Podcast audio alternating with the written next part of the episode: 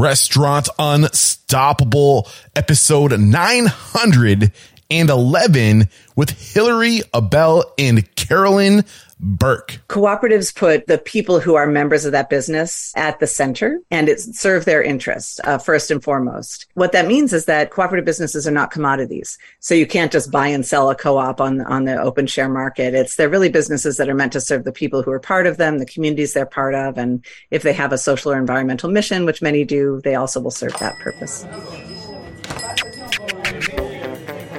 Are you ready for it factors, success stories, failures, and bombs of restaurant industry knowledge?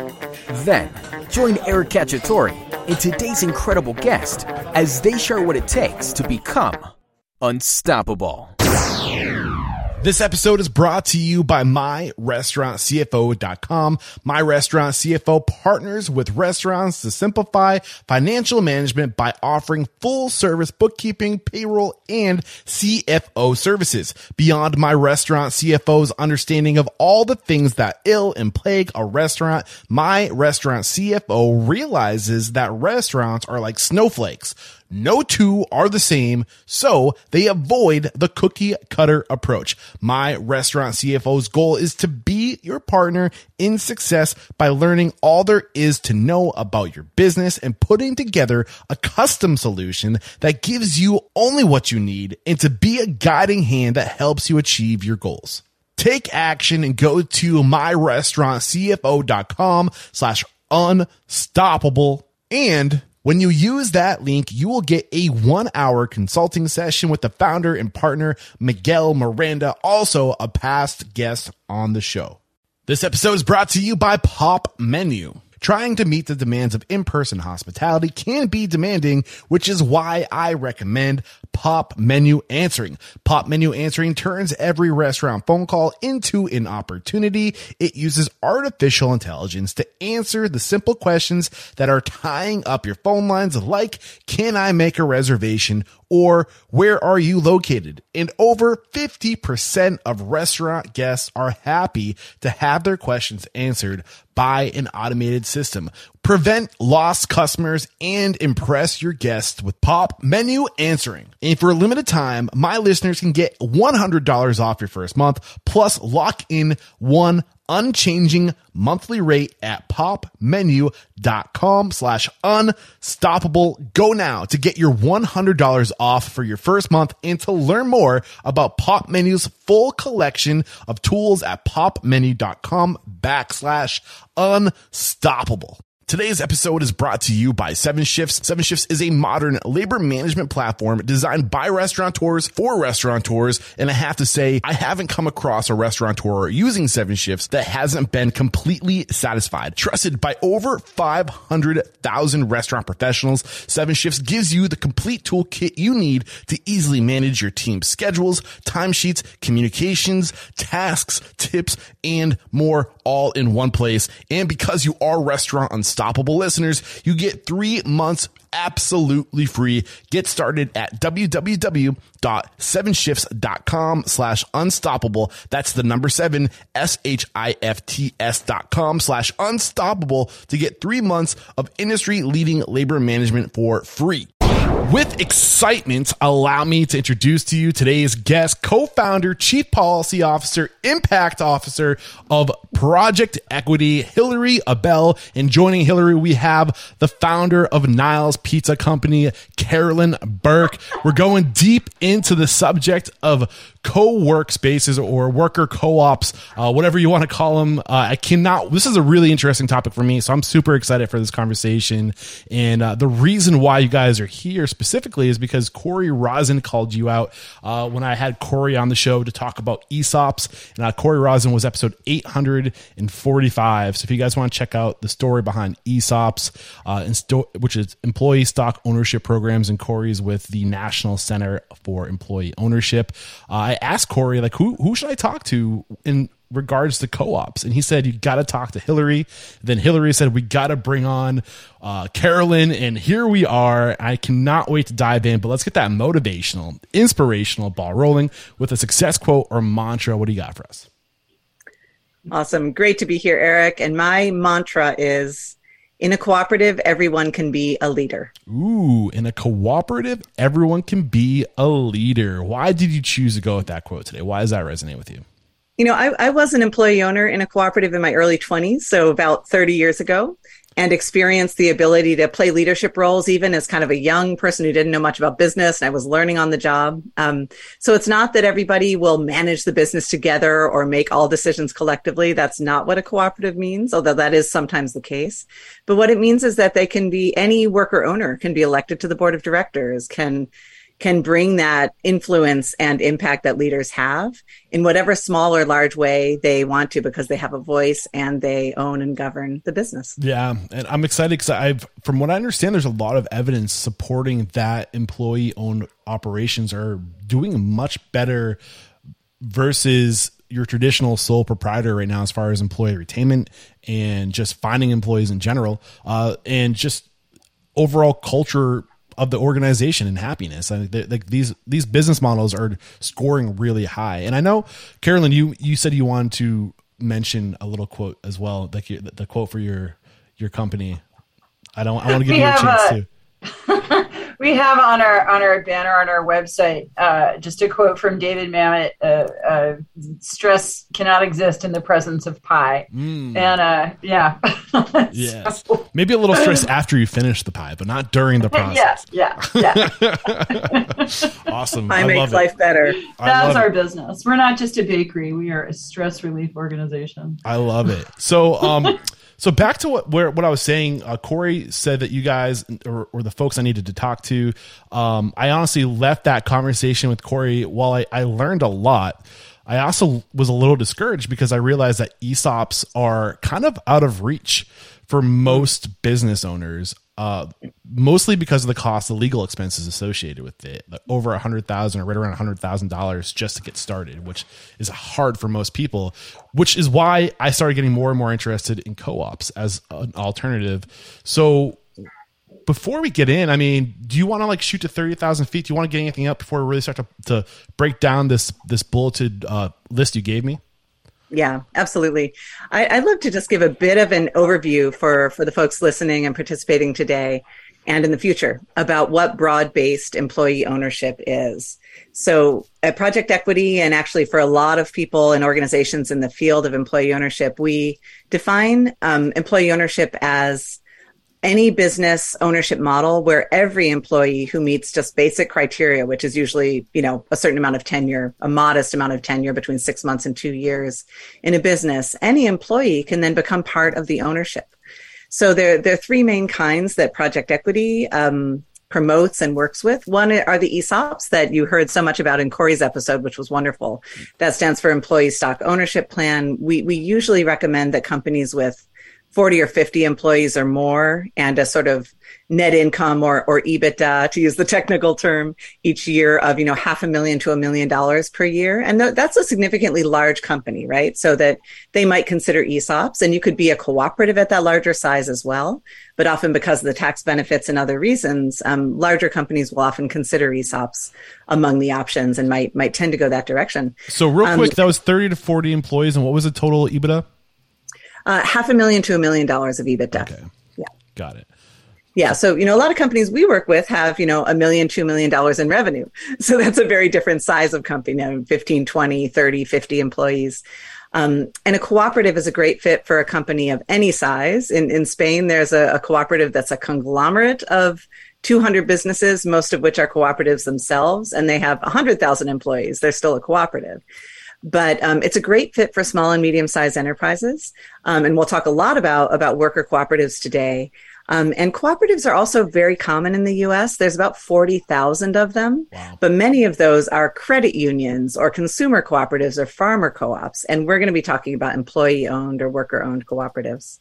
Um, then there's a third kind of employee ownership that's called an employee ownership trust, which is newer and not our topic today, but it can also be a good fit for a business of of any size and has um, is more flexible than an ESOP, but uses a a trust model as well. So we dove pretty deep into what ESOPs are. So again, I, I, I would advise you guys head over to restaurantunstoppable.com slash 845. Uh, really, Corey does a great job breaking that down. Uh, but I am curious to ask what are the major differences between a co op and an employee ownership trust? So, in a, in a cooperative, the members of the cooperative or the employee owners directly own shares in the cooperative. Um, in an employee ownership trust, like in an ESOP, you have a trust that owns the shares on behalf of the employees. So it's a, it's an indirect ownership model. Um, the other um, very unique feature of co-ops, which can also be implemented in other businesses, but is part and parcel of the cooperative model, is that cooperatives are businesses that are not only owned but also governed by their member owners. So that means that in a worker cooperative like like Carolyn's company, um, the the member owners who work in the company to be a member you have to work there um, will elect the board of directors uh, fill the majority of the seats on the board of directors and um, make other really fundamental decisions as a group of owners. You can also have management in place. So, you know, you, you might have day to day operational decisions made very similar to how they would be in a non cooperative business.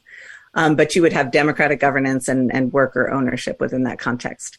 In, in an EOT, an employee ownership trust, you would have um, indirect employee ownership.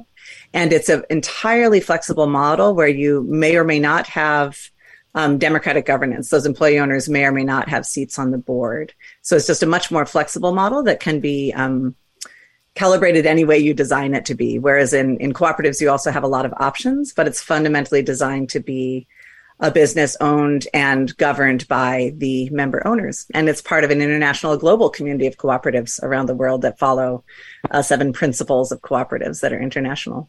Okay, so I'm going to try to regurgitate this and see if I've fully absorbed the message. So when it comes to cooperatives, uh, worker cooper worker cooperatives, it's mostly it is employee owned and employee governed. The major difference with the trust is that the trust owns the business.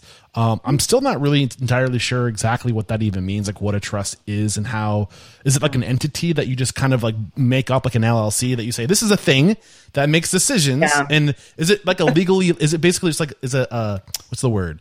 Uh, is, does it take the liability off of the workers? Basically, is that is what happening? You know, um, here's where you're hitting up against my my knowledge barrier, and I'm I'm not a lawyer. I'm I'm a cooperative expert and generalist, and an employee ownership generalist. I have an MBA, but I don't have you know law degree. So, so my we we refer and work with lawyers in in all of these transactions. Um, but the the short answer to your question, Eric, is that as I understand it, a trust is actually not an entity. Interestingly, so a okay. trust is just a trust. It's a legal form, um, and it has a trustee and the trustee will name um, a board of directors for the company that it owns usually. Um, so so there is this thing called a trust that that formally owns the business and holds the shares and that has a trustee. Um, so it's just a very different structure and there's a whole other body of law that's not corporate law but that's trust law. And in these esops and employee ownership trusts you're kind of combining those two bodies of law together to create a ownership structure for a business. Okay. So when it comes when you said that it, it's uh indirect employee ownership. The trust, the document, the the thing, the piece of paper owns the company. Yeah, and it owns all or part of the company. So it owns owns shares in the company, and it with with these trust models, it's fairly straightforward to do partial ownership, and you could have individual shareholders or, or people owning the other part of the business. So in some ways, ESOPs and EOTs can be useful for situations where an owner might be ready to move in the direction of full employee ownership or want to implement some employee ownership but still want to maintain control in order to get the business to a point of full stability if it's in a high growth mode or a startup mode or for some other reason or coming through covid and still not entirely recovered um, so that's another way that trusts um, esops or employee ownership trusts can be a little different from cooperatives co-ops you could do a, a staged approach to becoming a cooperative but it, it's less less usual usually cooperatives are 100% owned by their members got it and i think the other variable there is uh, with the trust the workers aren't necessarily governing the the business. That's right. When That's you say right. governing, you you're saying basically shot calling, decision making. Right. They they don't necessarily sit on the board of directors, um, but they could. You know, you could set it up specially to to be that way, but it's not designed in automatically. Okay, and I realize we weren't here. Like we mentioned, uh, ESOPs is something I said go check out episode eight forty five. But what are the major differences between co ops and ESOPs? Yeah, so so similar to what I was just saying about employee ownership trusts, um, an ESOP is a a trust that is also a regulated retirement plan. So so um, ESOPs, company with ESOP ownership, are um, and ESOPs themselves are highly regulated by a body of law called ERISA that was passed in the 1980s and and it is a retirement plan so an, an ESOP trust is essentially a retirement plan and in some companies functions, you know, like a retirement benefit when it owns 30% or more of the company. And, um, you know, we're a big fan of 100% ownership. Um, when it owns the whole company, it is also very much a cultural phenomenon and an, an ownership model where there are certain fundamental questions like if the business is going to be sold. Um, so, for example, New Belgium Brewing um, was a very famous and well known um, company that was 100% employee owned through an ESOP. And about two years ago, they sold to, I think it was Kirin International, if I'm remembering correctly, to a large multinational beer company.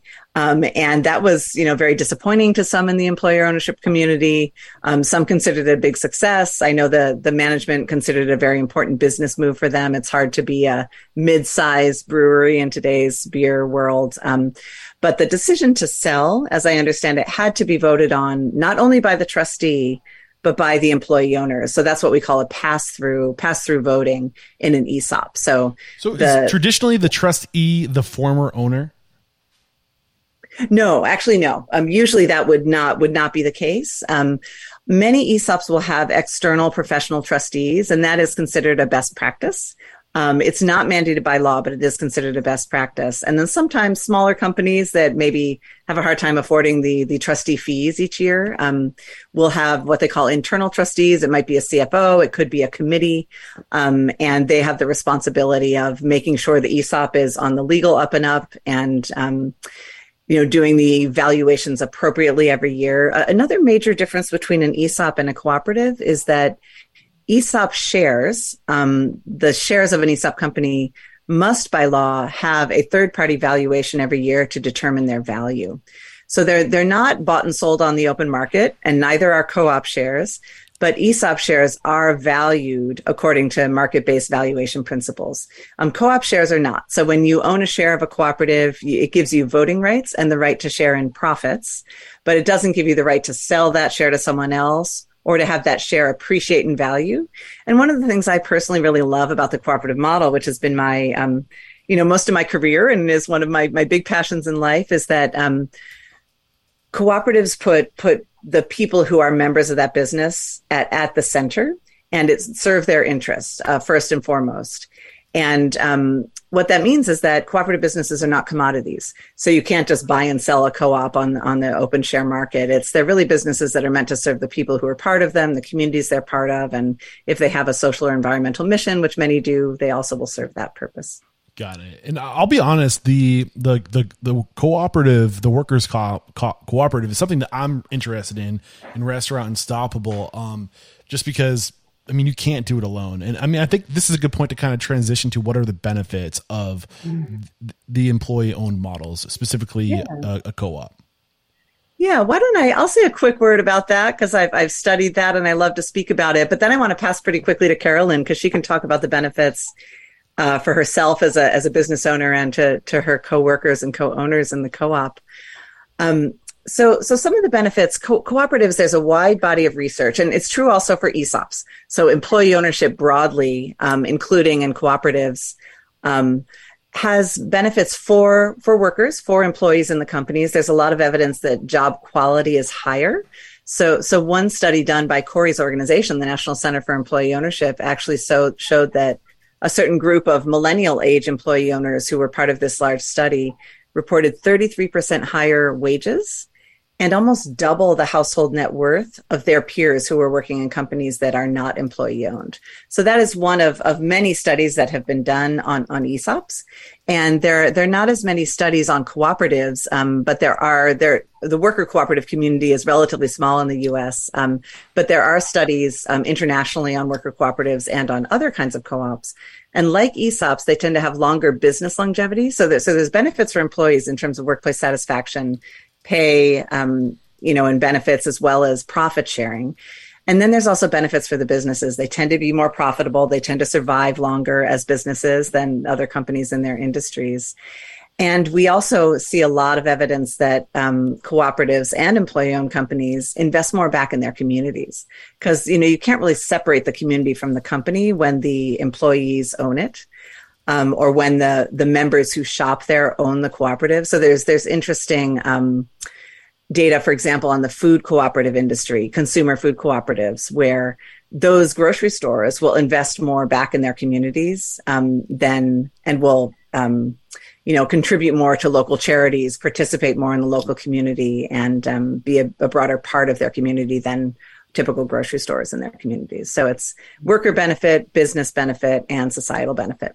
So, um, and I'll put a link in the chat to the the paper I wrote called "The Case for Employee Ownership," which summarizes all the studies for someone who wants to know more about benefits but doesn't want to read a bunch of academic studies. So, I mean, so worker benefit, company benefit, community benefit, uh, and I think the I mean, it's un, it's unsaid in what you what you just share with us, but also just generally speaking, I found that cultures tend to do better. But I mean, I think that is a, assumed when you hear better for the employee, better for the company. Obviously, the culture is probably going to be great. But why is it that co-ops make such strong, great cultures? What's going on there? What's a co What do worker co-ops have, or e- ESOPs, or the trust? What do these things have? What's the juice that's going on there? What's that mojo that is lacking in the more traditional sole proprietor model? The mojo is is that the people who work there own it and they have. Why does that, that matter? Yeah, why does why does ownership matter? Um, it's because it means you care. If you own something, like if, if you've rented and owned your house, there are exceptions to this, but most people, when they own their house, gonna, they're going to take better care of it and fix it up and make improvements and not defer that maintenance than they would if they're renting. The same goes, I think, with with a company. And so even if you own just a portion or you own it together with 10 other people or five or 20 or 100 other people, you have that sense of pride and you have that sense of care. And you're also learning how to look at the bigger picture. Yeah. So we talk a lot about um, the two hats that a an employee owner will wear. So when I'm in my day job, you know, and, and, I want Carolyn to speak to this, but if I'm, you know, Carolyn's coworker, Sarah, you know, managing the kitchen and baking at Niles Pie Company, I'm wearing my baker hat. That's my employee worker hat. But then when I go to the board meeting, when I when I step back and talk about some of the challenges we're facing at the business or how we can make it better, I'm wearing my owner hat. And it's a hybrid word, employee dash owner, because you're not really one or the other. You're not a typical owner of a business. I think we probably have a lot of restaurant owners um, listening today. I hope. Um, and they're probably thinking, "Wow, I don't, I don't know if the the person I hired last week or five years ago who, you know, works in the front of the house or the back of the house, if they're going to be able to think like an owner like I do." But it's it's a little bit different from being a sole owner. You don't have to carry it all yourself. You don't have to do it all yourself. Um, but you do need to kind of really cultivate that sense of ownership and caring about the business as a whole and not just about your own piece of it. Mm-hmm. Carolyn, would you would you speak to that? Why does ownership matter at, at Niles Pie Company?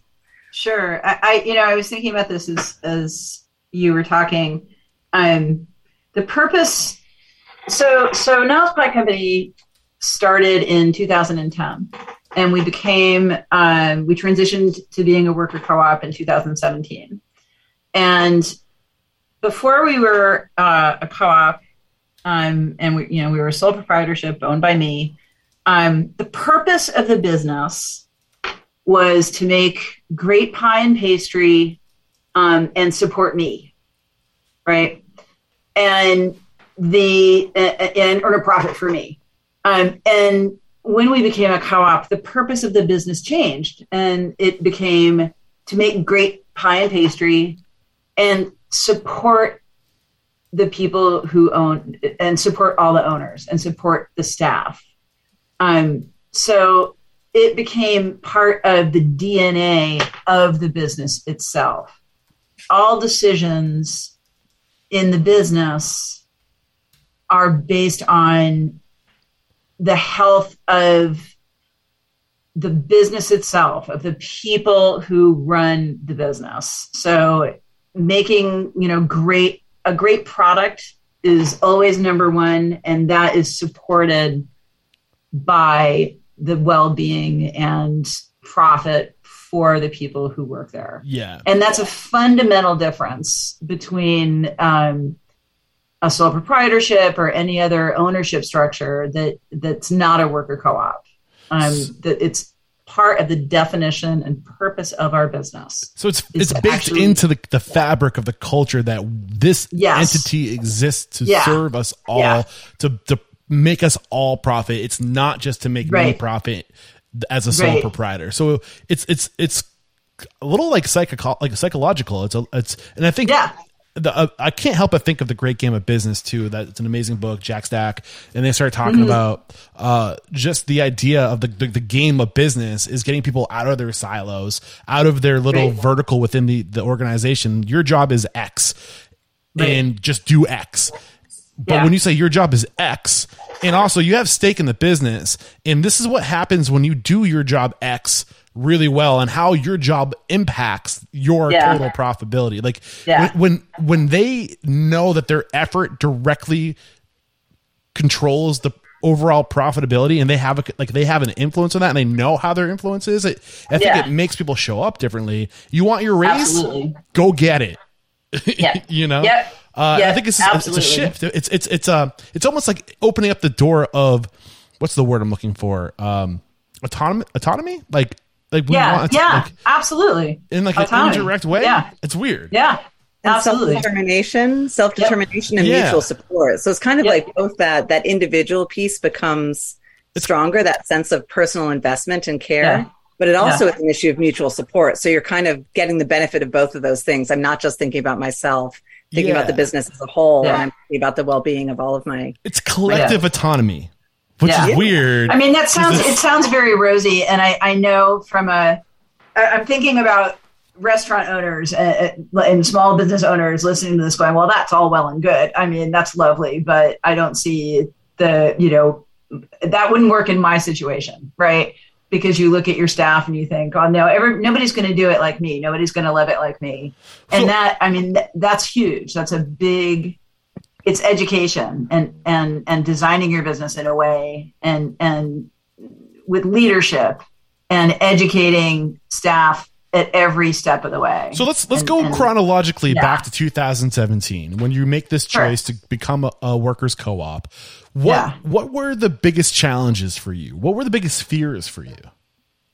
Well, the biggest fears were really who's going to love it as much as me. I mean, you know, and and who's gonna who's gonna what what you know, how's that how's that even going to work? How how the heck is that even going to work? I mean, that I I I um I founded the company with not necessarily a cooperative in mind, but um I'd owned um I'd worked in bakeries my whole career and and had owned a bakery before that um you know was successful and did well and um but I didn't have an exit plan um, and you can't do it alone. And when I um, decided it was time to to go, I did sell the business, but it didn't. It I hadn't built it in a way that I had built it around me, and and so much of the business had to do with um, my personality and my you know sheer force of will and working a million hours a week. Um, and so it just caved. Um, it only lasted another year after I sold it, and that was the end of that. And all that blood, sweat, and tears that I put into it, I didn't want to go through that again. Wait, so this um, is a um, different company before? Yeah, this was a different company. This okay. was 20 years Got in it. the past, and, and and so when I started Niles Pie, um, I did not want it to be World of Carolyn. I wanted it to be a business um, that was fundamentally run by you know by a group of people so that i could have a day off and so that it could grow you get to a point in a business that you have to grow past what you can do yourself and and even past what your imagination can do. I can't think of everything that the business needs. Um, you need a certain amount of humility as an owner um, to to be able to do that and be able to grow enough to trust your staff and hire people who um, want that, who want to learn and who want to be better than you, um, and and let that happen and nurture it. Um, so that's that's how that's how it came about. And then when it was time to really start talking about it, um, you know, staff had no idea what I was talking about, and and we're hesitant too. Like, wait, why do we want to do what you're doing? You know, better better to just have a day job and go home and forget about your work. Um, but then, you know, if you're in the restaurant industry or the bakery industry or any food service, I'm, you know, the only way you really get a vacation is to quit. Yeah. you know, that's like, that's if you are a cook, if you're a baker, the only way you get time off if you work for a small independent place is to quit because you don't get time off. Um, and you don't, there's no break. So, um, you know, how many people have quit because they want to go to their cousin's wedding, you know, and, and they can't, you know, they can't get that time off. Um, which is not to say that everybody gets to have the time off they want at our shop, right? Um, but I hear what you're putting down. But I'm curious when yeah. you're going through this transition of sole proprietor to co-op, what were your specific challenges with that? What what what was hard about that transition or what was surprisingly easy about that transition? Um, what was hard was changing. I mean, a bunch of it was hard. It wasn't easy. Um, was changing the mindset really of solving every problem immediately. Um, you do definitely have to solve um, problems on the fly. You know, your your walk in goes. You have you know vendor issues and whatever. All the all the things that are completely immediate. That doesn't change. But governance issues, questions of structure, agreement on pay rates, um, agreement on job descriptions, all those things. Making those decisions, you have to learn how to get everybody's opinion, how to how to keep everybody in the loop um, and talk through those kinds of decisions. Mm-hmm. And and uh, the the learning curve on that was, you know, so much of training staff to be able to make those kinds of decisions, but also learning that in a cooperative, it may take longer to make the decision to get the buy-in from people, but then it's easier to implement and it's more likely to succeed. So why so is it easier to implement? What's the what makes it easier to implement? Is it because I don't want to say it, but I have ideas. But you say why why is it easier to implement? Even even if not everybody necessarily agrees on the decision, they understand how you got to that decision and they had input in getting there. So you don't have to run it by consensus. I mean, it's all lovely when that works, but as long as everybody has been included and understands what the process was, um, to get there, then they have trust in the decision and ha- and are more willing to help make it happen. It. Um, so so you know you decide to to eliminate a position.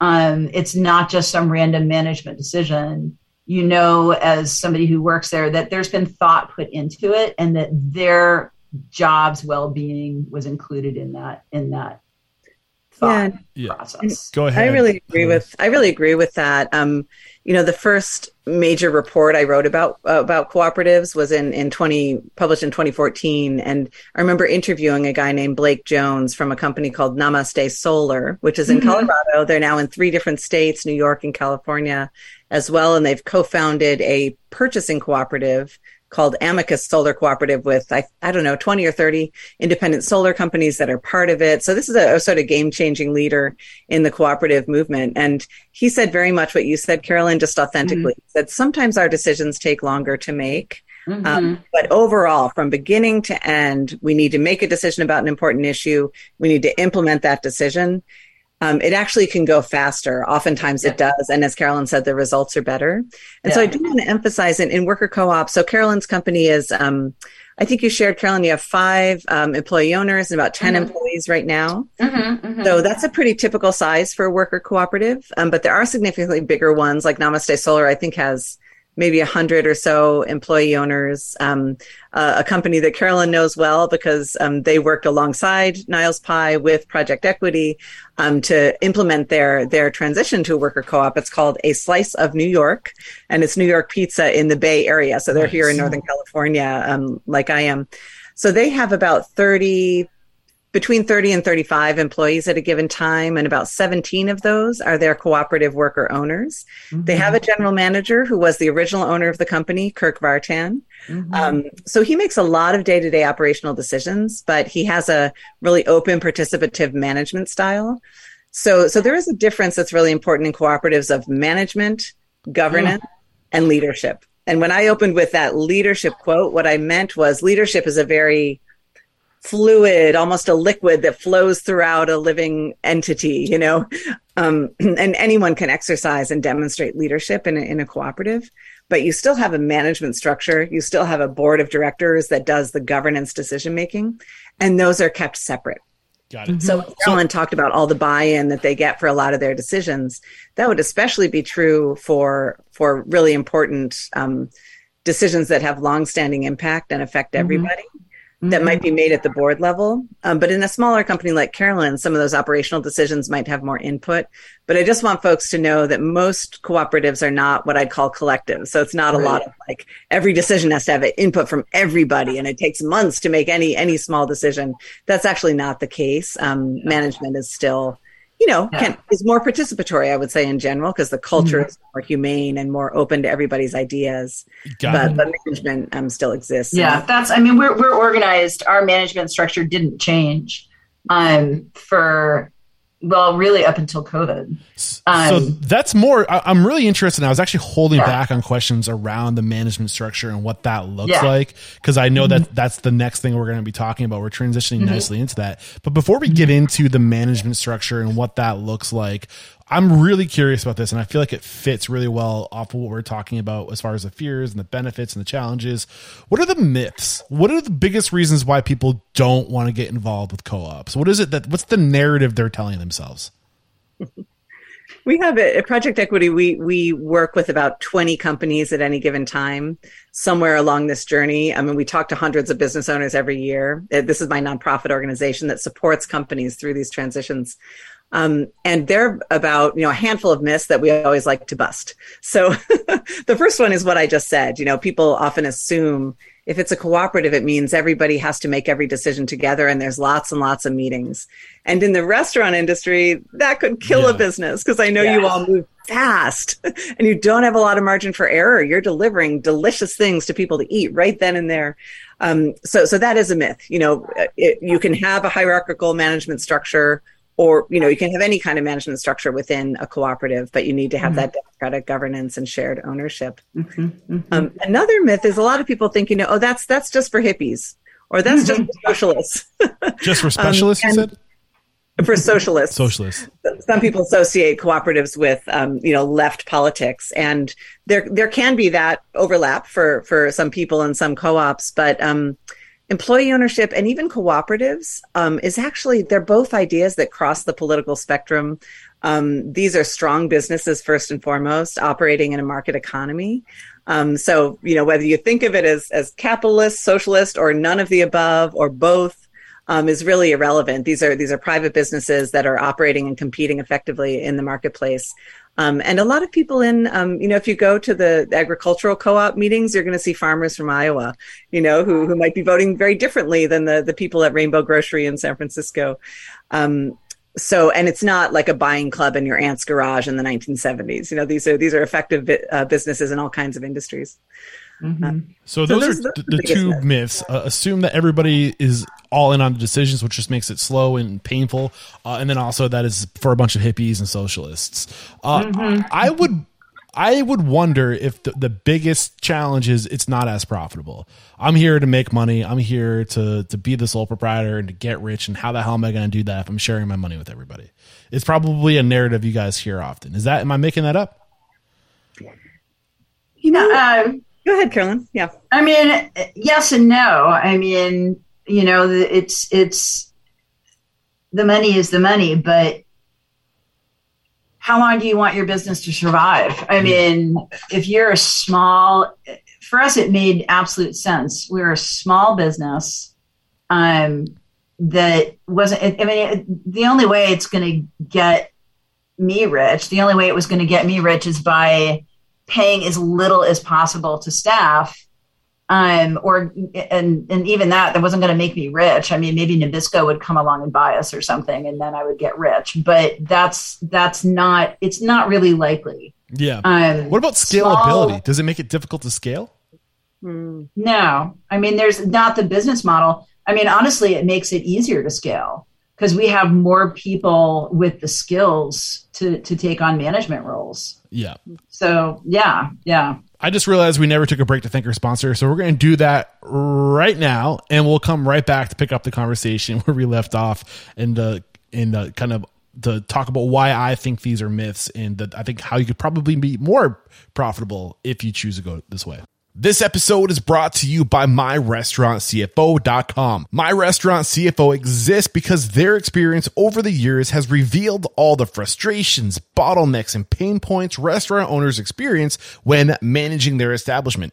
Beyond their understanding of all the ills that plague the restaurant industry, My Restaurant CFO realizes that restaurants are like snowflakes. No two are the same, so they avoid the cookie cutter approach. My Restaurant CFO's goal is to be your partner in success by learning all there is to know about your business and putting together a custom solution that gives you only what you need and to be the guiding hand that helps you achieve your goals. My Restaurant CFO partners with restaurants to simplify financial management by offering full service bookkeeping, payroll, and CFO services. Spending more on a CFO will actually improve your profitability and help you achieve a better work life balance. With my restaurant CFO, you'll be able to focus your time on positive customer experiences, always know how your money is working for you and where you can save no learning curve, and no more late nights trying to make sense of your financial ecosystem.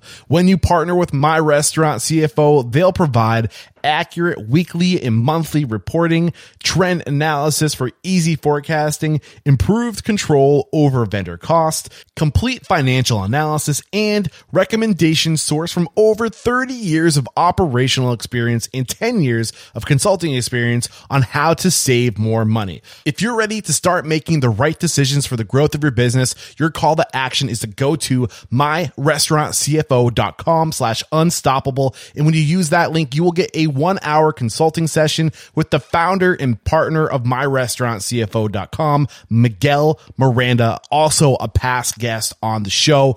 That's myrestaurantcfo.com slash unstoppable. All right, we're back. The last question I asked you ladies was what what are the myths? We talked about how people think that it slows down decision making, how people think it's just for a bunch of left left, you know, socialists and hippies. Um, we I mean, and then the last question I ask you is, is this as profitable? And here's why I think it's as profitable, if not more profitable, because we were as we're learning, I mean, as you're seeing right now taking place across restaurants is the great resignation. People don't want to work in the industry anymore, and people want to be seen and treated like true professionals. And I feel like if you're going to be the best, you need to attract the best. And the best way to get the best, the most serious people is to offer them stake in the business, equity in the business. And, and you're only as good as the people you surround yourself with. So if you're trying to get top tier talent and you want to attract on the most passionate, serious individuals, you got to offer more than a paycheck and security. You have to offer a sense of purpose you know, like this is your purpose. This is why you're put on this planet to be a to, to, to, do the thing you do, and I want you to do that thing for me. Here's a piece of the pie. Yeah, and you're gonna get people to sh- show up so much different, and and maybe you're sharing profit, but the pie, a slice of a big pie shared is way better than a small pie by yourself. Mm-hmm. We just make the pie bigger. Yeah, exactly. Just make the pie bigger. I I, I have an anecdote that um just a couple weeks ago, um we were we were heading off to a meeting, and um, I hadn't. Um, I can tell you more about my personal situation, but I actually don't even live nearby anymore. I'm, I'm still involved in the business, and I just do a lot of back end stuff from from Oregon. Um, and and I came down for a meeting, and um, we were driving along and, and uh, just talking about how everybody's gotten through COVID and, and survived this. And um, I said, you know, the you know the thing is with with our shop, you know, we pay a lot better. We've been able to do some really good profit sharing, even through COVID. Um, we've done really well. However, it's still not going to buy you a house. I mean, no matter what you do, our industry is not a great paying industry. It just isn't. There's only so much you can get out of it. And um, our kitchen manager, who's one of our owners, said, "Yeah, okay, that's that's absolutely true, but I now have business. I have so many more skills than before we became a co-op." She's now I can look at um, this is my career, and I can look at my career in a number of different ways, whether I stay with this company in the long term or not. Now I've got business skills, and now I can I can also change my job within and not have to leave this company. You know i can i can take on new roles. I can train up my replacement. I can do more you know if i want to go more into the business end of things i can do that. There's a it's easier to see yourself with this business for the long term which is only great for the business. Yes. And I want to bookmark this because what you're alluding to right now is something I wanted to talk about when we were about to wrap up the conversation is this idea of what's the future of the restaurant industry and and, right. and, co-ops look like. I have some thoughts that really support what you're sharing right now. But before I, I feel we, really strong about that. Yeah, but before before we dive into what what you're sharing, I, I, think we need to kind of break down what is the the the framing. What is I think um uh how are they structured? We didn't really get deep into the structure of what these look like and that's next on our on our to-do list. So we talked a little bit about structure. We talked about how there's management. We talked about how there's government. And then we talked about how there's leadership. Is that are those like the three pillars right there yeah, I the, the ownership structure, which in a cooperative includes how do you define membership? How does one become a member of the cooperative? That's part of the structure. Um, then the governance structure is really how big is the board of directors? How many seats are on it? Um, exactly how is its role defined? And usually most boards have a you know common certain things they do. So that's fairly straightforward. Do you have any outside people on the board of directors or is it all employee owners? Um, that's the the governance model. And then there is the management model. So do you have a general manager? Do you have you know supervisors or a management structure? Um, and often at Project Equity, when we help companies transition, we'll help them design like a decision matrix or a, um, kind of a, a, clear definition of you know what are what are management and operational decisions? What are governance decisions that the board makes? And what are the usually a fairly small number of decisions that all of the worker owners will make? And those are things like we're going to move the location of our restaurant. Like this is where i come to work every day. This is key to our business plan. Like if we're going to move that or if we're going to sell or close the company or change the ownership structure, change the membership criteria. Those would be the, you know, some of the few really big picture decisions that all of the owners would make together versus the board. So those are the key design components of a cooperative and things that we do when we're helping a company become a cooperative. How is membership structured? Um, how is the board structured? And how is management structured? Um, leadership is more of a you know a philosophy and a living practice and a culture. So it's it's less about definitions and more about how you live out that that cooperative life and the the day to day and the month to month experience of your your business. Okay, I'm a little confused. I'm not going to lie. So we have we have Sorry. board of directors, we have members, yeah. and we have what am I missing? Management. Management. So yeah. how is how are members different than board of directors? Well, that's a really key piece, Eric, and thank you for asking that so clearly. So um, I'll use sort of a, a, generic cooperative with with 30 people as an example, and then Carolyn can talk more about her structure if you want to at Niles Pie Company. Mm-hmm. So in this this generic cooperative of 30 people, say we were we started off as a business owned by one person, we became a cooperative. We didn't want to force everybody to become members of the co-op because we didn't want to like you know force anybody out who didn't want to take that on or um, so so membership is optional. Um, but we have the majority of our employees are members. That's really an important part of a, a cooperative is that the majority of um, the workers in a worker co-op are are member. Members. When owners. you're saying they have member, when they're members, they own percentage in the business. Yeah, yeah. It's they, they own a um, a share, which gives them the right to vote on issues that the members vote on. Does the, the share change in value? No, it doesn't. It doesn't change in value, which is why I don't like to say they own a percentage because it's not that like it's not equity. If the company were to sell, they would get X percent of the sale price. It's it's a little bit different than that. it's Um, not equity. They don't own equity in the business, or do they own equity in the business? Yeah, they do. Yeah, they, they own a share. So so if I'm a member of this 30 person, let's call it a restaurant that um, that I'm describing that's become a cooperative, and I'm a server at that restaurant. Um, I make the choice to become a member because I qualify. I've been there for a year already. I'm a worker in good standing. I've had good performance reviews. I'm going to stick around. Um, I've paid my $500 buy-in amount, or I've kind of el- enabled the company to start to deduct that over time from my paycheck. So that enables me to become a member. I've met the criteria. I've been approved for membership and I've paid my buy-in. That's a unique thing to a co-op that, um, that ESOPs and employee ownership trusts don't have. So member You're equals owner.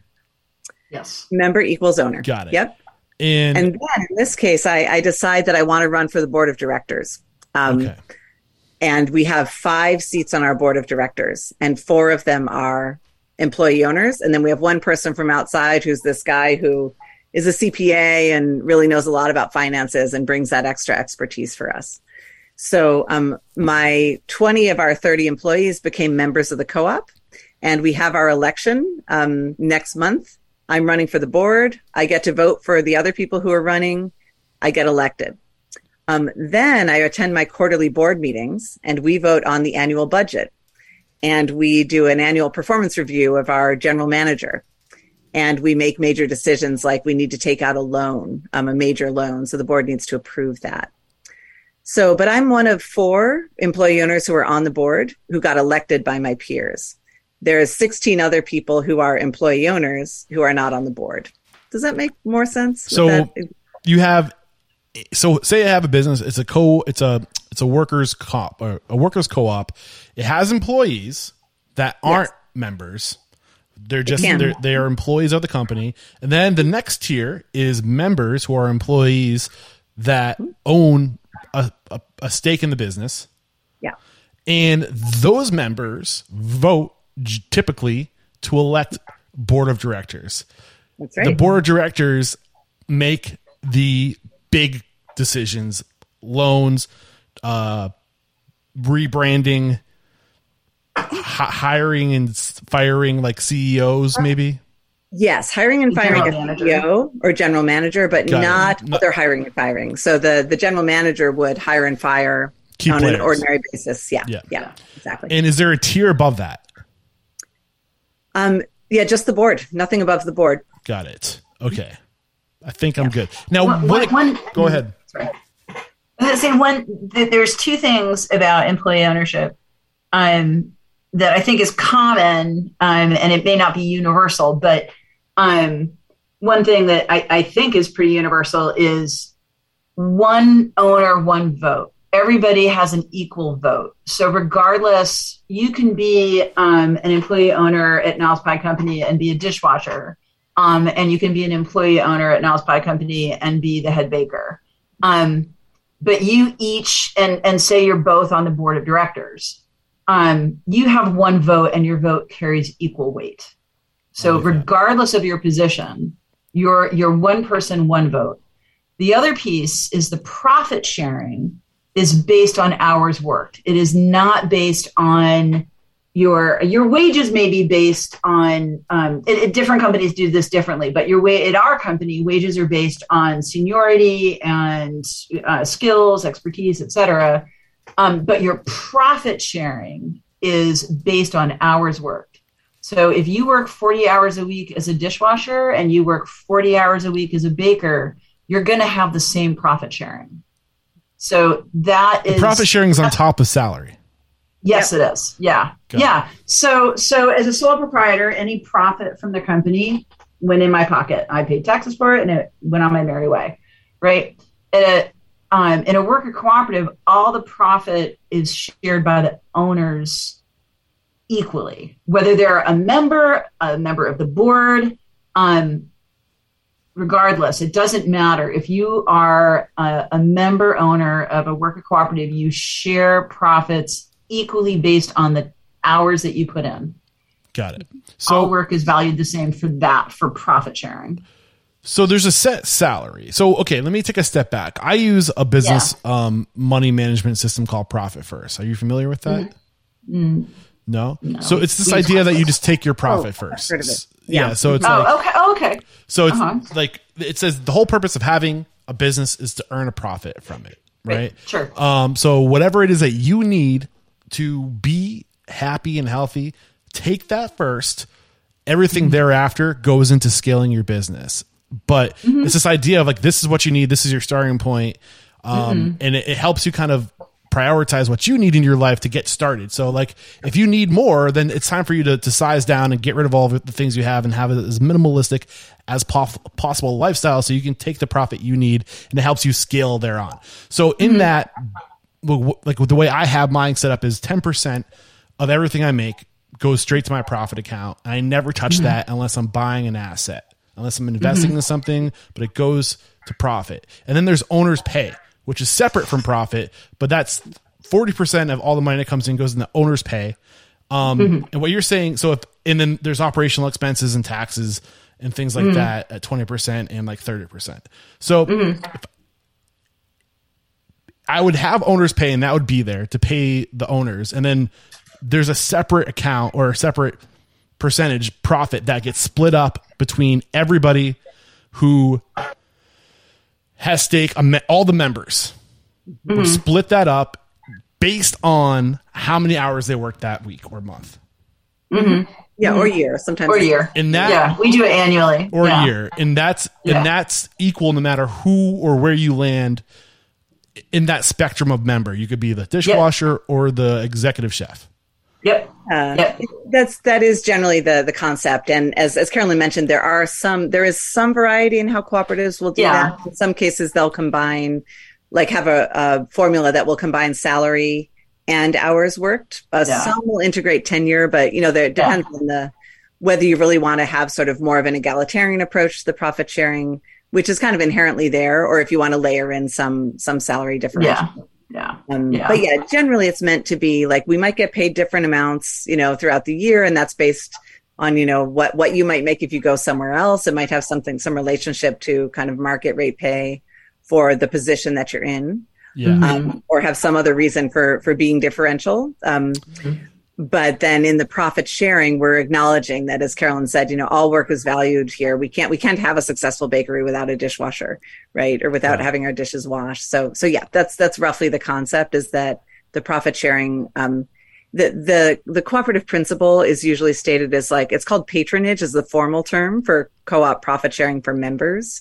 Um, and it's it's because to the degree that you patronize the business. So a lot of people know about REI. I like to use this example: the outdoor sporting goods retailer. I'm a member. I own. I'm. I'm one of. I'm an That's owner. right. exactly. Me, me too. Me too. And and the year that my wife and I bought kayaks at REI, we got a big patronage dividend. We got a lot of money back from REI because we'd spent a lot of money at REI.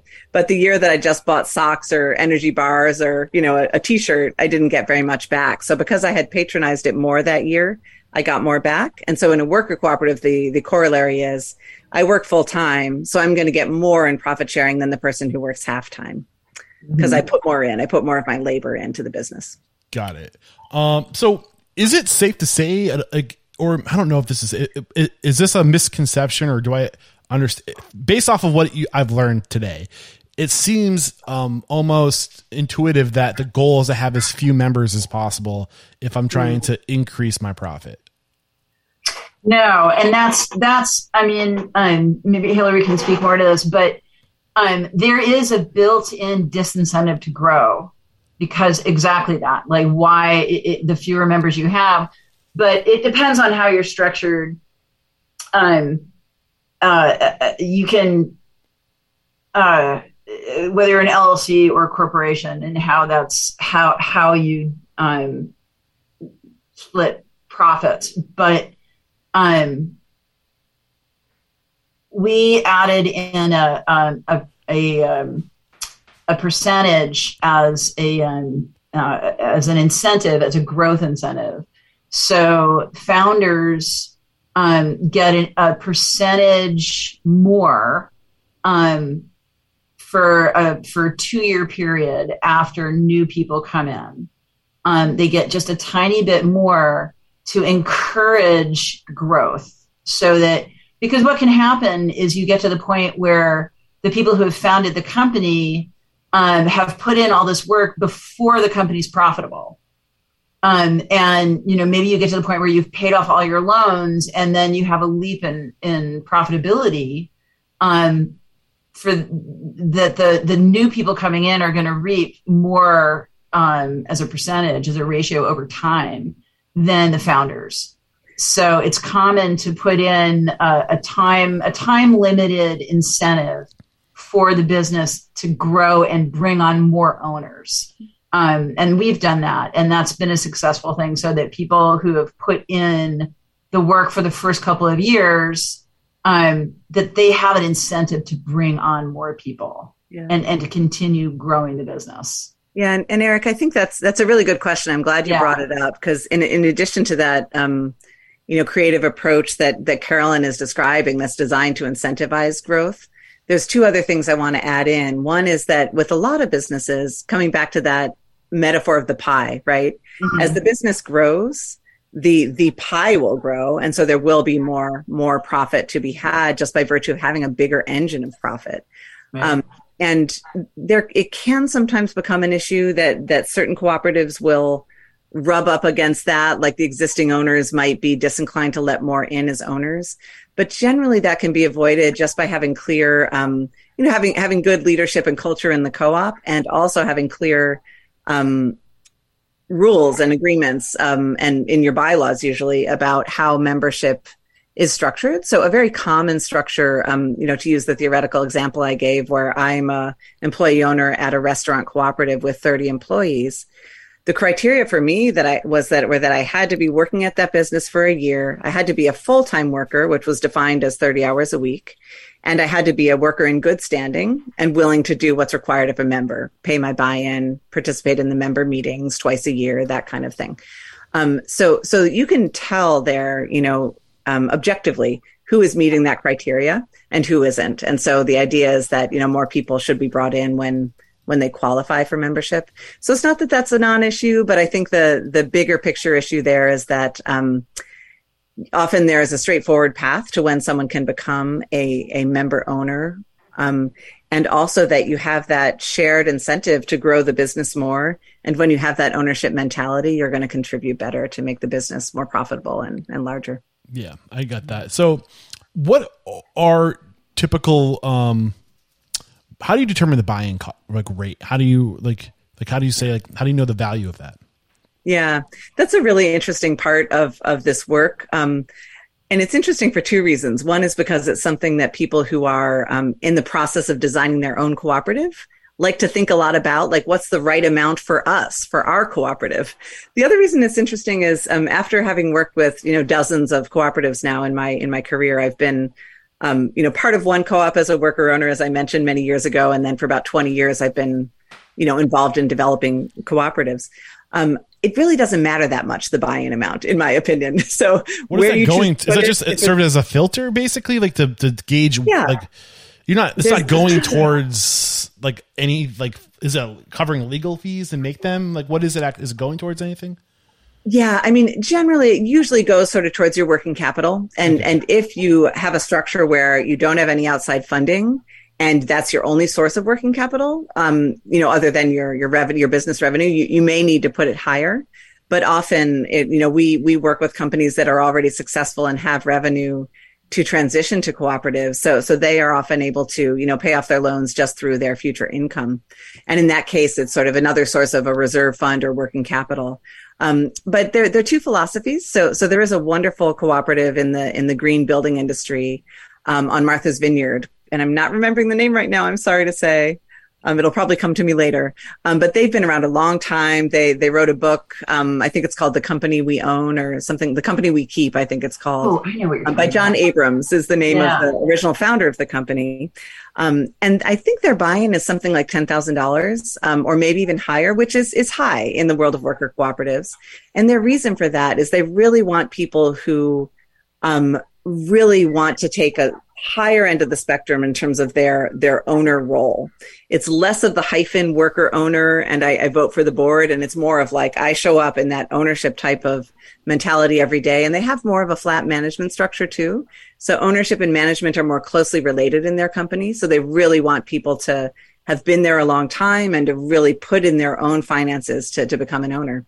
And then there's the other end of the spectrum where part of the reason you are a cooperative is you really want to democratize the ownership of your business and you want more people to participate. So you set the bar lower. So I used to work with, um, for about 10 years, I worked with, um, um, cooperatives owned by immigrant women. And they were cleaning cooperatives, or right now I'm working with a community outreach co-op in San Francisco that a, a local nonprofit helped us start or has been starting um, and usually that buy-in is $400, $500 and they can pay it through payroll deduction. So you don't need to have a lot of cash in hand if you're trying to help lower wage workers get access to ownership and then the profit sharing that comes with that. So it just depends on your philosophy. There's really no right answer. And it's not the main engine of the business's capital usually. And that's why you have that flexibility of making it more or less. Got it. Mm-hmm. So I think we're at a good point to start transitioning towards this idea. If we've been listening to this and we're a restaurant owner or leader and we're thinking about, you know, considering an employee ownership, like what's next? Like, what do we do? Well, the first thing folks can do is I invite folks to, to call us at Project Equity or to book a consultation with us because that's what we do. Um, I have a, a, team of colleagues on our business development team who, like I said, talk to hundreds of business owners a year. And you can book a free consultation on our website. And really, that's a usually about a half hour conversation where our, our team will sort of answer your basic questions. We'll learn a little bit more about your business and ask you about your your goals as an owner your exit timeline if you're planning on exiting or if you're wanting to stay in the business but still consider employee ownership as part of it. Both are possible. Um, and they'll ask you a little bit about sort of the nature of the business, your profitability, and that kind of thing. Um, so that's a good way to start. If you're if you're seriously interested, you know, go ahead and call up my colleagues, and we're we're happy to spend a little bit of time with you. Um, if you're not ready for that yet, um, there will, and there's also other organizations you can talk to, of course. Um, but there's also a lot of information out there on on the web. So um, we've been part of establishing a new campaign to raise awareness about employee ownership, and it's called Employee Ownership Equals or EO Equals. So there's an, a website called employeeownershipequals.org, I believe it is, and that's where you can go get kind of you know information that was really targeted specifically for a business owner who's just wanting to learn the basics, really not ready to talk to anybody yet. Um, and we also have a lot of case studies. Um, Carolyn's coworkers, Toto and Sarah at Niles Pie, both have interviews on our website. Um, the Carolyn story, we have about uh, 40 other business case studies of business owners, um, employee owners, companies that have become employee owned, and also financing case studies. So if you're mm-hmm. curious, like, how could I get funding to help me essentially sell my business to a worker cooperative or convert mm-hmm. it into an ESOP? Um, we do have a couple of publications that talk about financing and articles you can read. So there's a lot to learn just starting out on that learning journey or just calling up someone like Project Equity that can help you take that first step. So what about what kind of questions should we be asking ourselves around our own financial expectations and transition goals? Like what what does that look like? What should we be asking ourselves? Yeah, well, the, let, let me answer that, and then Carolyn, you know, please, please weigh in because you've been through mm-hmm. this as a business owner. Um, mm-hmm. I have we, I have some follow up questions for you, Carolyn. Don't you worry. okay. yes, I can talk from like the you know broad, having talked to a lot of business owners, and Carolyn can tell it from personal experience. Um, so we, we like to encourage business owners to do what, you know, most of them are already doing, but to think about, you know, what are your expectations for a sale price? This is not giving away your business. You know, cooperatives are not charities, right? They're not nonprofit organizations. They're businesses and um, they should be sold. If you've got a strong business and you want to convert it to a cooperative, there will usually be a sale involved. So thinking about like, what are your expectations? And then also thinking about, um, you know, how do my expectations compare to, um, like situations. You know, so we, we do find, you know, we're based in the San Francisco Bay Area, close to Silicon Valley. So we do find a lot of business owners coming with these sort of tech industry expectations, like I should make 10 times EBITDA or, you know, five times revenue or, you know, whatever it might be. And most small and medium sized enterprises are not selling for that kind of multiple. So one of the things we often have to do is like help business owners learn about, you know, what, what contributes to the sale price of a business and um, just start to think about their own. So it's a personal question. You know, what do I need for my, for many business owners, it's their retirement plan. It might be their only retirement plan. So of course, it's critically important that you get a fair value when you sell your business. And so, so we'd like to help you think about kind of the, the psychological and practical side of it for yourself. And also just kind of what start to learn about what would be a, a market rate sale price for my business. Mm-hmm. Um, we also like people to think about, you know, exit timeline. Like again, are, are you wanting to stay with this business for another 10, 20 years? Do you see yourself continuing on?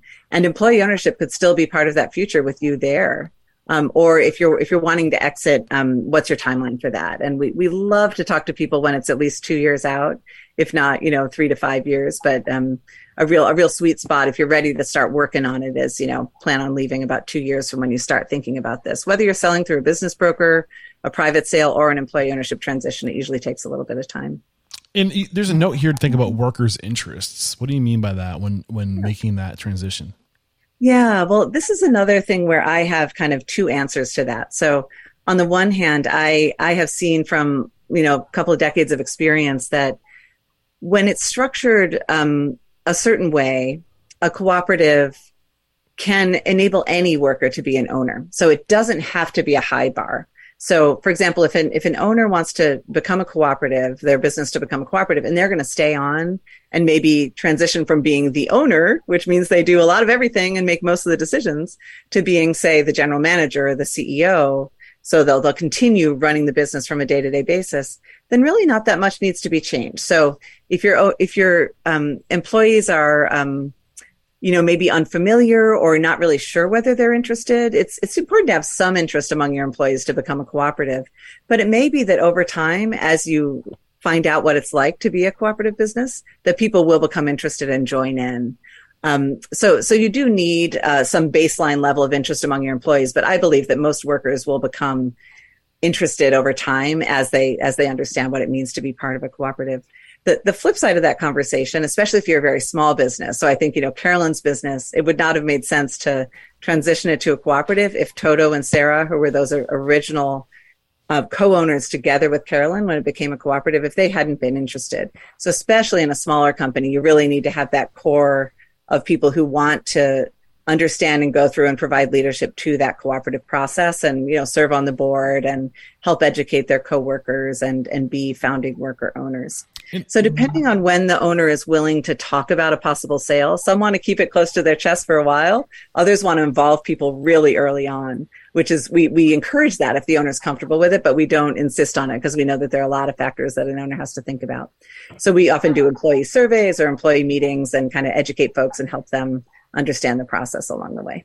Got it. Um, so one more quick break and we'll come back to talk about what the past five years, correct me if 2017, five years has been like for Carolyn, uh, how life is different today than it was, say, in 2016, if it's better or worse or whatever. And I also want to talk about the future of co ops and what that might look like. Restaurants have been hit hard over the past few years, which means restaurant owners and staff have been working harder than ever. Trying to meet the demands of in-person hospitality can be demanding, which is why I recommend Popmenu Answering. Popmenu Answering turns every restaurant phone call into an opportunity. It uses artificial intelligence to answer the simple questions that are tying up your phone lines like, can I make a reservation or where are you located? And over 50% of restaurant guests are happy to have their questions answered by an automated system. Within the Popmenu platform, you can customize answers for your restaurant and choose the voice your guests hear and even send follow-up links via text message. Popmenu Answering picks up your phone 24-7, 365 days a year, allowing you and your team to focus on what matters most.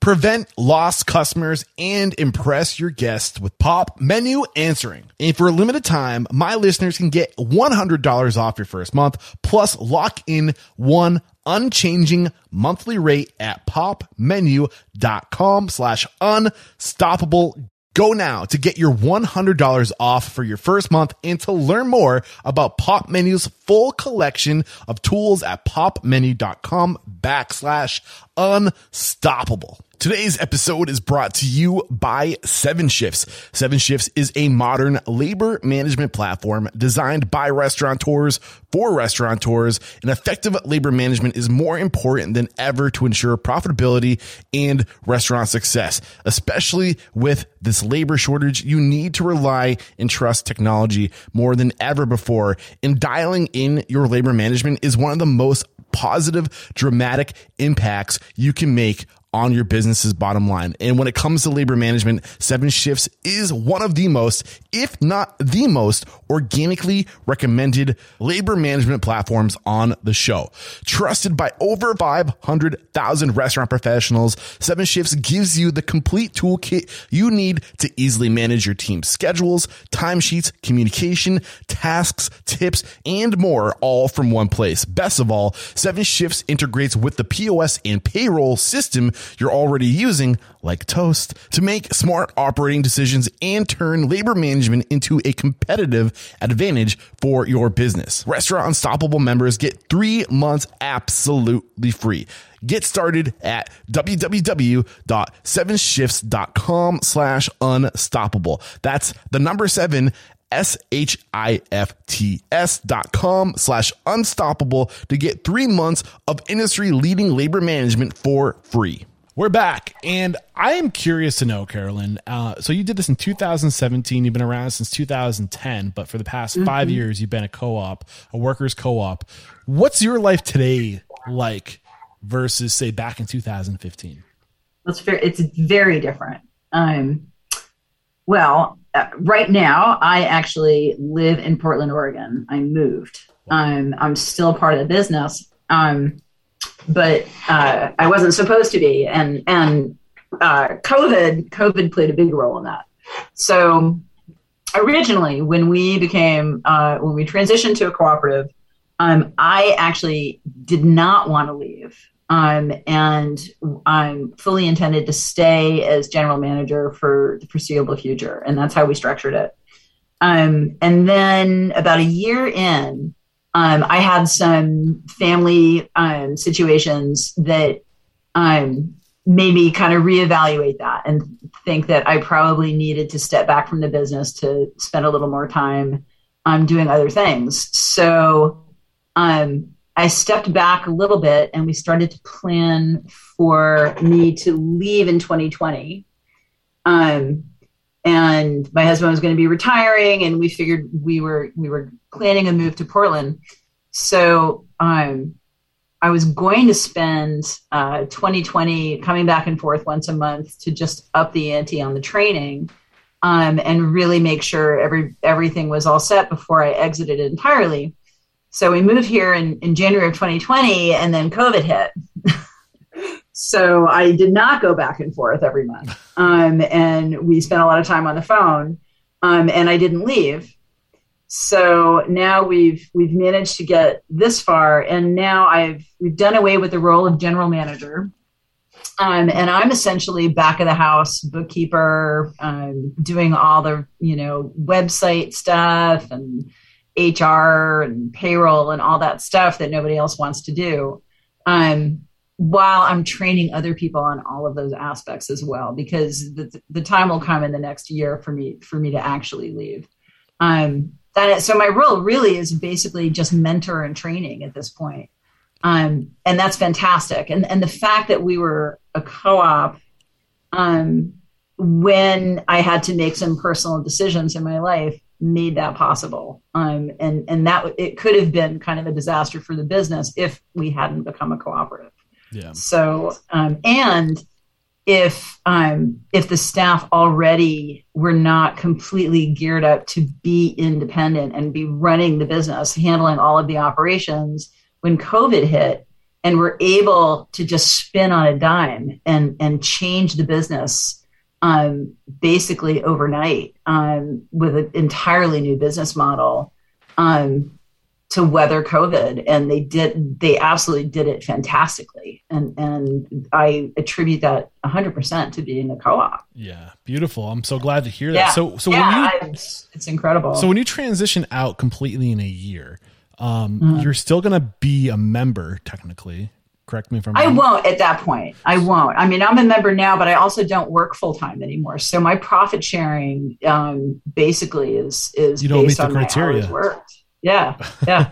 You're not full time. So how does that? How is that in essence a retirement plan? How are you making money? How how is this? Are you did you? I sold the, business. You sold the business. I so sold the business to the cooperative. So you're living off of the um the money that you sold to your employees. Yeah. Okay. Yeah. Got it. yeah, that was. I mean, we when we became a cooperative, I decided I had to decide on a sale price um, based on the value of the business and what I needed to get out of it. Um, and we did that, and we financed it. Um, I financed half of it, and we financed um, the other half uh, through a, a, lender. And and um, just like any sale would be, um, I didn't have to finance it, but it it it you know the business paid me back just as they would any loan. But the um, business has the loan, not Carol. That's right. So the yes. business takes on the responsibility of the loan. Your mm-hmm. co-owners are responsible for paying that loan back, and you're taking yep. the business paid you out.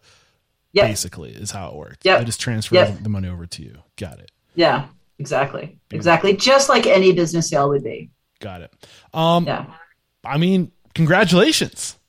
Yeah, yeah. I think that's the only yeah, thing I'm allowed to say, right? At this point, like, yeah, yeah. That's a good. I mean, it really it worked. I mean, and it the the reason it worked, honestly, is education. I mean, it's not just like a magic wand or something.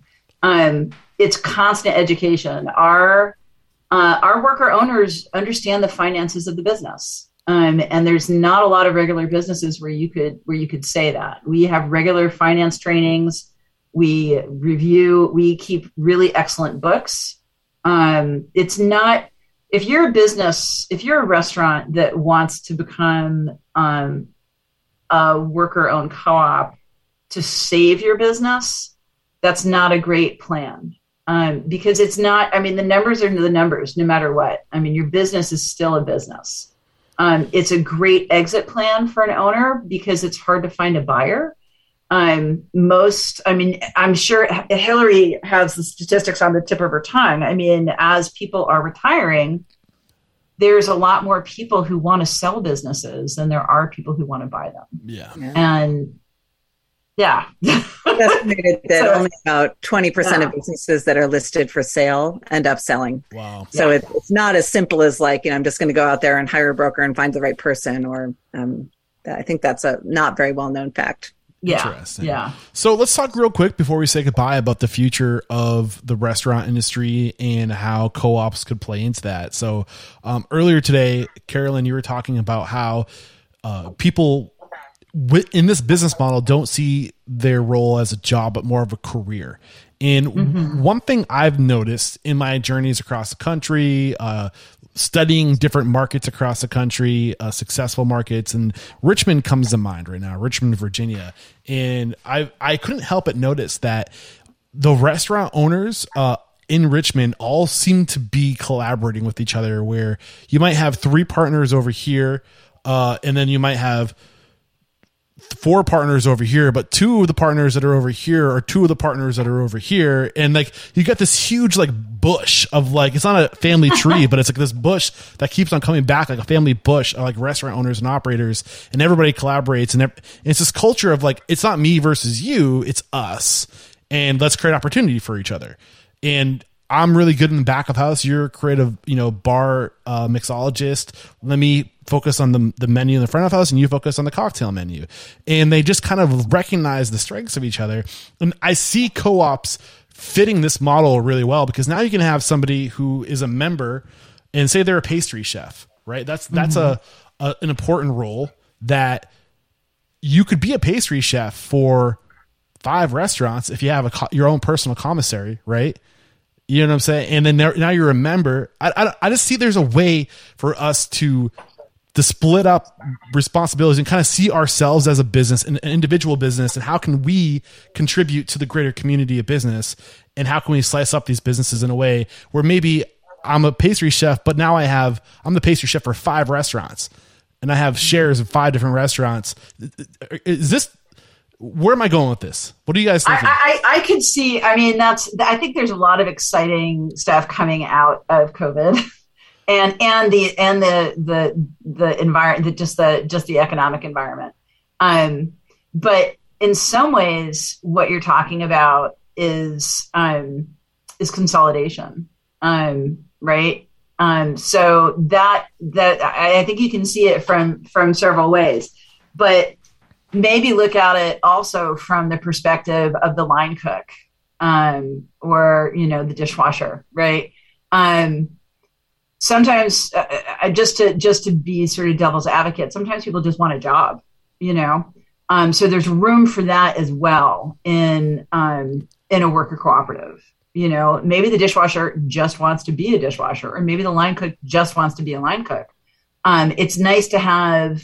Um, I think it's really important to be able to fill both of those um, both of those roles. Um, to have the innovation for the for the actual business models, I think that that could fit um, and I think any any of those business structures can fit in a worker owned um, economic model or financial model for the business. Um, yeah. But you could do that. You could create what you're talking about, um, you know, with being a pastry chef and work for a bunch of different um, restaurants. Um, you could create that in a worker cooperative situation. You could create it in a unionized situation. You could create that um, in just a bunch of sole proprietors situations, right? Um, but I think you probably would want to be careful of sort of gigifying the the um, you know the profession in that way too.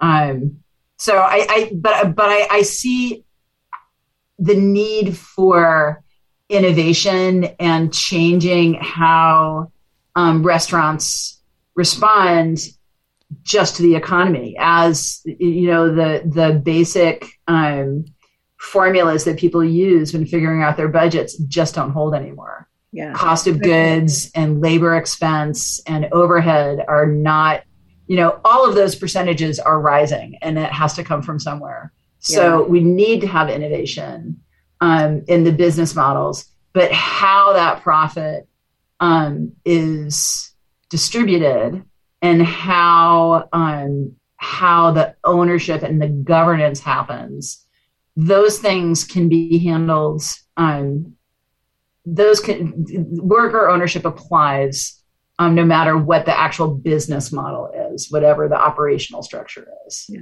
And one of the things I love about, um, you know, I'm I'm kind of a, an ownership geek and a cooperative geek. Mm-hmm. So when I go into a restaurant, I always want to ask, like, who owns this place? And, right.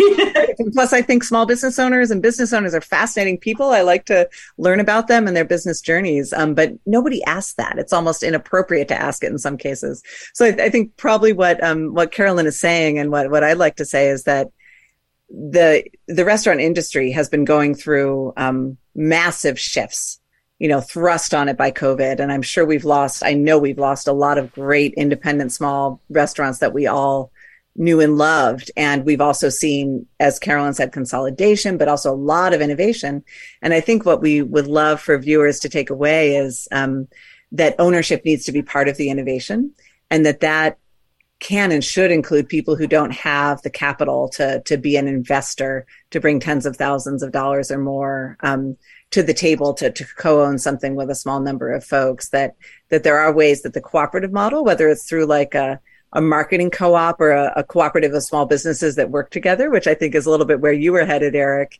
You know, mm-hmm. I could have my pastry chef yeah. business and I could be in, in a cooperative where we would work on different well, businesses together. Yeah. I mean, the thought yeah, process, say, say you're a restaurant tour, right? And you own five restaurants. And what if you made all of your businesses co-ops and the way that you attract on your your talent, your creatives, the is by saying, "Hey, like you're going to be the executive chef, but not only am I going to pay you a salary, I'm also going to give you equity in these businesses for you." Yeah. Uh, I I just feel like I don't know if I'm using the right words to explain it or not, or, or, if that would be make sense in, from what we discussed today. But I, I just feel like I don't know. There, there's just so much more possibility to attract onto yourself better talent if you're willing to give up some piece of the business or stake in the business. And a lot of people, when when I say that, they just cringe. They're like, I don't like the idea of giving up equity. I don't think it's necessary to give up equity. right. um, but is there a yeah. way to do it that protects you and also provides incentive? And I mean, when you look at the executive role, if it's done right, the executive chef role, if it's done right, they're not in there executing the meal every day. They're the creative element. They're they're teaching, they're coaching. You can right. you can do that for multiple concepts. Mm-hmm. And they don't even have to be a part of the same restaurant group. But if you just kind of understand that, like, listen, like I am a I, I think you're gonna see a lot of robots replace the line cooks and the and the dishwashers because of all the points you pointed out earlier with the rise of costs and the kind of people that are going to have a foothold are the, the people who create who and that's what robots aren't going to replace right away is the creative Yeah. element and i think that if you recognize yourself and you see that value in yourself as a creator um then that's that intellectual property i kind of feel like i don't know does that play into employee ownership or Yeah, I, I think it can, and I think the the additional comment someone like like me will always make is like, well, and also consider the folks who are fixing the robots or bringing back that human element, you know, who are serving. If you need a human server, and I hope you will. I, I saw a headline the other day that said, "Why do people hate self checkout in the grocery store?" So we've had that for ten or fifteen years now, right? yeah and depends on the day for me sometimes i love it sometimes i hate it but mostly i prefer to go to the the person who i can say hi to and who's going to know how to fix it and i don't have to wait for the person to come fix it when it goes wrong on me so I, i'm sure you're absolutely right that there will be a lot of automation and robots coming in into the the restaurant industry but we'll still need people so let's let's include ways that everybody human being can share in that ownership. Um, and I do want to just share the phrase that my my colleague Evan Edwards likes to say: um, recruit, retain, reward. So before COVID, we were talking, getting the message out about employee ownership, primarily about exit plans and longevity and legacy and success of the business in the long term. Now we're really emphasizing that employee ownership is a way to recruit more employees, Yes. to retain them and to reward them. Um, and again, we've talked about ESOPs, we've talked about employee ownership trusts, we've talked about worker co-ops, we've talked about partial employee ownership or full employee ownership. All those options are there. And so any of the scenarios you've just mentioned could incorporate broader ownership with with the folks they work with. So that's what we'd love to see people consider. And I do think the industry needs needs new ways to make this very challenging and also very creative, you know, work that people do in restaurants. Um, but it's it's frontline work. It was it was essential work in a lot of ways for um, during COVID, and it was risky work too. You know, people were exposed to health risks that that people like me sitting at our computers were not exposed to. Um, so we're going to need to give people more more rewards and more um, opportunities, and I think employee ownership is one way to do that. Ladies, thank you so much. I've loved today's conversation. And is, is there anything we did not get out that you're hoping would come out of today's conversation? Now's the time to get it out. No? I loved I loved our conversation. I Yeah. feel like it we really um we really hit all the different um levels of, of, of possibilities for ownership and I, I love your vision and, and the excitement about the industry. Thank you. And, yeah. I appreciate that. Well, I want to make sure we echo how we can connect with you. So, if we enjoyed today's conversation, we've been interested in some type of more equitable business model, like a co-op, like an ESOP. I mean, we're here to talk about worker co-op. So, like, if you're interested in worker co-ops, how can we connect with you? What's the best way to connect? Yeah. Contacting Project Equity, our website is project-equity.org. And you can book a free consultation with us. You can also feel free to reach out to me, Hilary with one L at project-equity.org. All right. And this is episode 911. Head over to restaurantunstoppable.com slash 911. Uh, and did you want to leave some contact information as well, Carolyn? Sorry, I didn't mean to. Sure. Oh, sure. Well, um, Niles Pie's website is uh, nilespie.com. Um, we have a little about us page on there, so you can you can read some of our history. Um, and if people want to reach out to me, that's that's great too. I'm Carolyn C A R O L Y N at nilespie.com, and I love talking co-ops. So. Awesome. Again, episode 911. Head over to restaurantunstoppable.com slash 911. And uh, sounds like there's an emergency right now. I, didn't, I, didn't, I didn't plan that. Hope you guys don't mind being episode 911. Uh, so, It's memorable. yeah. Um, we can't say goodbye without me asking who do you respect and admire who you believe is doing co-ops really well obviously we have carolyn here today she was able to speak to it but who else is just crushing it in the co-op the workers co-op vertical that i need to get on the show to hear their story and to hear about how they're doing this I'd, I'd encourage you to talk to the folks at Main Street Phoenix. Um, and Jason Wiener is one of the people who founded that organization. They're looking to help rescue struggling restaurants or ones that are thriving but would like to become employee owned. And they're positioned to inquire, uh, acquire and resurrect um, Main Street restaurants as um, worker cooperatives. No, so jason, uh, Jason Wiener, Wiener would be terrific. And the name of the business Uh, Main Street Phoenix. Main Street Phoenix. Beautiful. And did you have somebody that you want to recommend, Carolyn? Sure. Um, in the food world, absolutely. Arizmendi bakeries um, are they're huge and well known in in the Bay Area. Um, Those Aries Men Arizmendi's? Arizmendi, Arizmendi, A R I Z M E N D I. Beautiful. Look out, Jason in Aries. I'm coming after you guys. I'd love to get you on the show. And uh, just, I can't say thank you enough for taking the time to share your knowledge and your your expertise and your stories. Uh, there is no questioning. You're both unstoppable. As are you, Eric. Thank you so for what you're doing for the Yeah. industry and for this great conversation. The pleasure's mine. Thank you, ladies. There's another episode wrapped up here at Restaurant Unstoppable. Special thanks to our guests today, Hilary Abel and Carolyn Burke for joining me and for diving deep into the world of co-ops. Uh, this is something, this is a business model I'm really interested in. Uh, I think it's a great way to flatten the hierarchy, to uh, spread out the wealth, to create, uh, to build back the middle class. I don't know.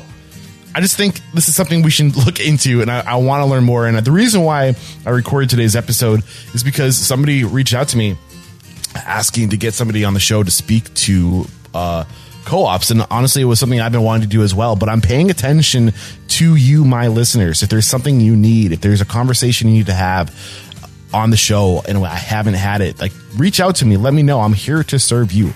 I pay attention not so much to all the people who reach out to me who have a product and service they want to spin in front of you guys, but my listeners absolutely reach out to me. I am paying attention to you guys. I, I want to serve you.